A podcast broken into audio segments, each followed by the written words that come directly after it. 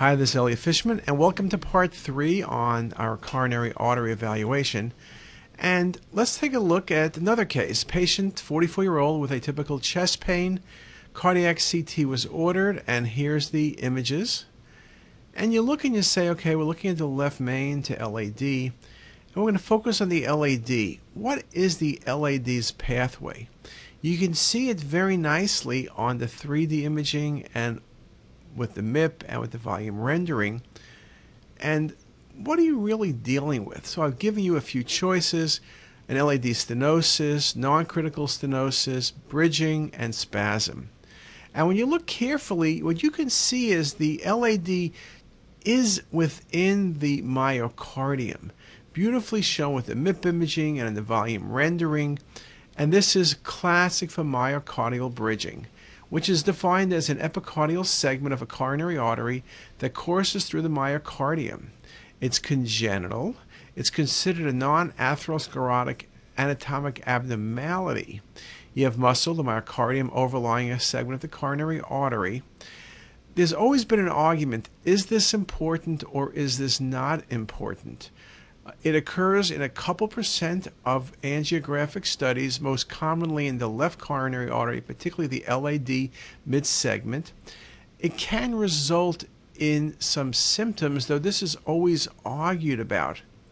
We talk about deep bridging, 2.3 centimeters, 2.3 millimeters or more myocardial coverage. Again, mid segment most common. We see it more commonly on coronary CTA than on cath studies. But the issue is what does it mean? Is this just a normal variation or does it mean something bad? Nakura, this article, proximal segment of coronary artery to a myocardial bridge is frequently involved in atherosclerosis, although the tunnel segment is spared. Myocardial bridging in the mid LAD is an independent risk factor for coronary atherosclerosis in the proximal LAD. So what he's saying is when you see that bridge nicely shown in the schematic drawing, it's the artery proximal to the bridge that has problems. In terms of bridging, this article suggested 3.5%. That was an old article. Um, in this article, they also spoke about the various depth. Jill Jacobs wrote a more recent article, and the prevalence of bridging was about 10.4%, average length 23 millimeters, depth 2.6. When you talk about coronary artery uh, anomalies, it's considered anomalies of course. Again, the importance is still debated. I mentioned the Cura League atherosclerosis preferentially develops proximal to the bridge segment, perhaps due to shear stress, while the compressed segment is often spared. While frequently asymptomatic, this condition may result in complications including angina, ischemia, acute coronary syndromes, and the like. This article by Uusitalo just most recently, bridging is common on CTA. Bridging is not associated with reduced perfusion. Atherosclerosis is located predominantly proximal to the bridge, but it's similar to other areas within the patient's coronary artery. So there still is some debate as to its significance, but it's something that's not uncommon to see. Okay, another case. Patient history of IV drug abuse, history of HIV, chest pain, what's going on? Well, first thing you're thinking about is a vasculitis, you're thinking about some coronary stenosis, but let's look at the vessels and you say, okay, I see the LAD, but what's that vessel also coming from the right coronary artery? And let's look at it again. Look at that vessel coming from right to left on the 3D maps, nicely shown. And let's look at things in real time. Let's look at the videos. And now let's follow in 3D and in 4D the patient's vessel coming off the right coronary. The right coronary typically has a vessel going forward, but it goes into the right side of the heart. This one's coming all the way to the left over the tip of the left ventricle. So now it looks to me like you have two vessels that feed the apex of the heart. You have two left coronary arteries. And so when you look at the question, what is going on here? The best question or the best answer is dual left anterior descending coronary arteries. you have two coronary arteries going to the apex of the heart. When you talk about left anterior descending coronary anomalies, there's four variations with differentiation based on both the short course and the long course of the LAD. The majority of cases had both vessels arising from the LAD, while occasionally the long course of the LAD was from the right coronary, which is the case here. Beautiful example of the left coronary coming off the right. And here you can see it again. I showed you this a moment ago, but let's look at it quickly. You can see very nicely as we scroll through it, the patient's right coronary coming from right to left over the apex of the heart. Just a beautiful example. And then we can look at it in schematic. And you can see there's four types. And type 4, origin from LAD proper, terminates high in interventricular septum. Uh, long course, so we're number 4 article by Agrawal. It's important for CT interpreters to be aware and recognize dual LAD because of inability to visualize the additional vessel, especially when the long LAD originates from the right side, like here. The variant anatomic features can be misinterpreted at routine cath for mirrored LAD occlusion because you have a short vessel, so you need to be very, very careful in looking at that. Now, here's another case. Here you can see LAD plaque and you see also the LAD coming off the right coronary. So again, there are so many different anomalies present, but this is just a beautiful example of showing you also the value of 3D, but also the value of thinking about those variations. Okay, there's a few things that kind of go beyond the coronaries, but you're going to see on coronary artery studies. Patient had chest pain, we're doing a coronary CTA. What's the best diagnosis? Well, the key thing I'm showing you here is look at the left atrium and atrial appendage. Now you can see a filling defect, but you see a flat line.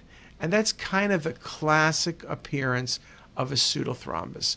We worry about left atrial thrombi. Now what happens is, is on imaging, some patients, it takes a while to fill the left atrial appendage. Some sites, what they'll do is if you're worrying about that, go back 90 seconds later. Our experience is when it's a flat line like this, it's always a pseudoclot. But again, it's easy enough to get a few additional images to get around the problem. Here's another example, beautiful pseudoclot, right? This, you know, large atrial appendage. Those are the ones that are often a problem filling early. Patient has poor cardiac output as well, but it's a flat line. It's not going to be a clot. It's a pseudoclot of flat lines, a pseudothrombi. And you can see it here very nicely as you look at the volume rendered view front to back. When you have a thrombus in the atrial appendage, here's how it would look. It's a filling defect and there's contrast surrounding it. A very classic appearance of a thrombus. And this patient also had infarcts due to thrombi in the patient's uh, left kidney. Or in this case, look at the size of this patient's atrial thrombus as well as the pulmonary emboli. That's not going to be confused. It's not a flat line with uh, non-opacification. Good article by Hur talking about the use of CT and its accuracy for looking at the atrial appendage, high sensitivity, high specificity, and making the point that two-phase cardiac CT can be used to differentiate thrombus from stasis, which can cause a pseudo filling defect on early phase CT exams. Indeed, that's true. And the key for their protocol was getting a second scan. Nothing very tricky. Now, you hate to scan the patient twice, so typically it's not an issue. If it looks funny to you, just go back quickly and get a second run. Okay, another case 40 year old male, chest pain, shortness of breath. This was a triple rule out study. What's the best diagnosis? As I mentioned, we always need to look at the coronary arteries in all coronary studies, and surely a triple rule out is rule out PE, rule out dissection, rule out coronary artery disease. But here's the fourth thing. Of course, there's a fourth thing, rule out anything in the lungs, but here's something that's not in those three. Look at the patient's left atrium. We'll look a bit closer. You see this filling defect, nicely shown, and you're dealing with either a tumor or a thrombus. Uh, when you think about that diagnosis, you know, you think about the left atrium, that's the most common area for an atrial myxoma. So when I ask you the question, what's the best diagnosis? Yes, you can get METs, but this is most likely going to be an atrial myxoma. Some facts, most common benign tumor of the heart, accounts of 50% of benign cardiac tumors. Mean age 50, a range of clinical presentations, the vast majority attached to the fossa ovalis of the intraatrial septum. 75% are in the left atrium, 25% are in the right atrium. A good article by Linda Chu, Pam Johnson. Although cardiac masses are rare, patients with cardiac masses may present with acute symptoms and be encountered by the emergency radiologist. So it's important to understand them. Primary cardiac neoplasms, it is a small percent. And if you have a neoplasm, it's most commonly metastatic. Primary tumors are rare, but they do occur. They can be benign. Papillary fibroelastoma is one we see on the aortic valve, but they can be benign and they can be malignant. Lymphoma, you think about, metastasis, sarcoma, and the like. In this case, there is a filling defect, but its classic appearance is a myxoma. And here's just another example of myxomas which may calcify as this uh, case indeed has. Very good. Um, some summary statements. Article by Becker a couple years back. Due to advances of multi-detector CT, coronary CTA provides a rapid uh, technique for evaluating to rule in or rule out the presence of disease. The triple rule out is something that's being added on top of the coronary arteries. The question is it the right thing to do? Um, some articles like by Grodner make the point that yes, triple rule outs are good. And some people by Aham write the articles and say triple rule outs are not good, you shouldn't do them. So it's something to consider, and I just mentioned that in ending because in a triple rule out, you have to get a great coronary study. So don't do a study which compromises the coronary arteries. Now, we'll talk about triple rule out in one of our future lectures over the next month or so.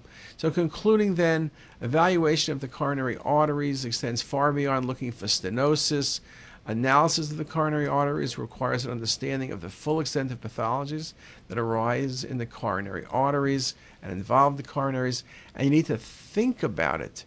Uh, analysis of the coronary arteries requires an understanding of all of the pathologies. So, indeed, it's very important for us to really take a good look at that. I think it's very exciting, and it's something that I think is one of the big growth areas in radiology. And with that, I thank you for your attention all three times. Thanks a lot.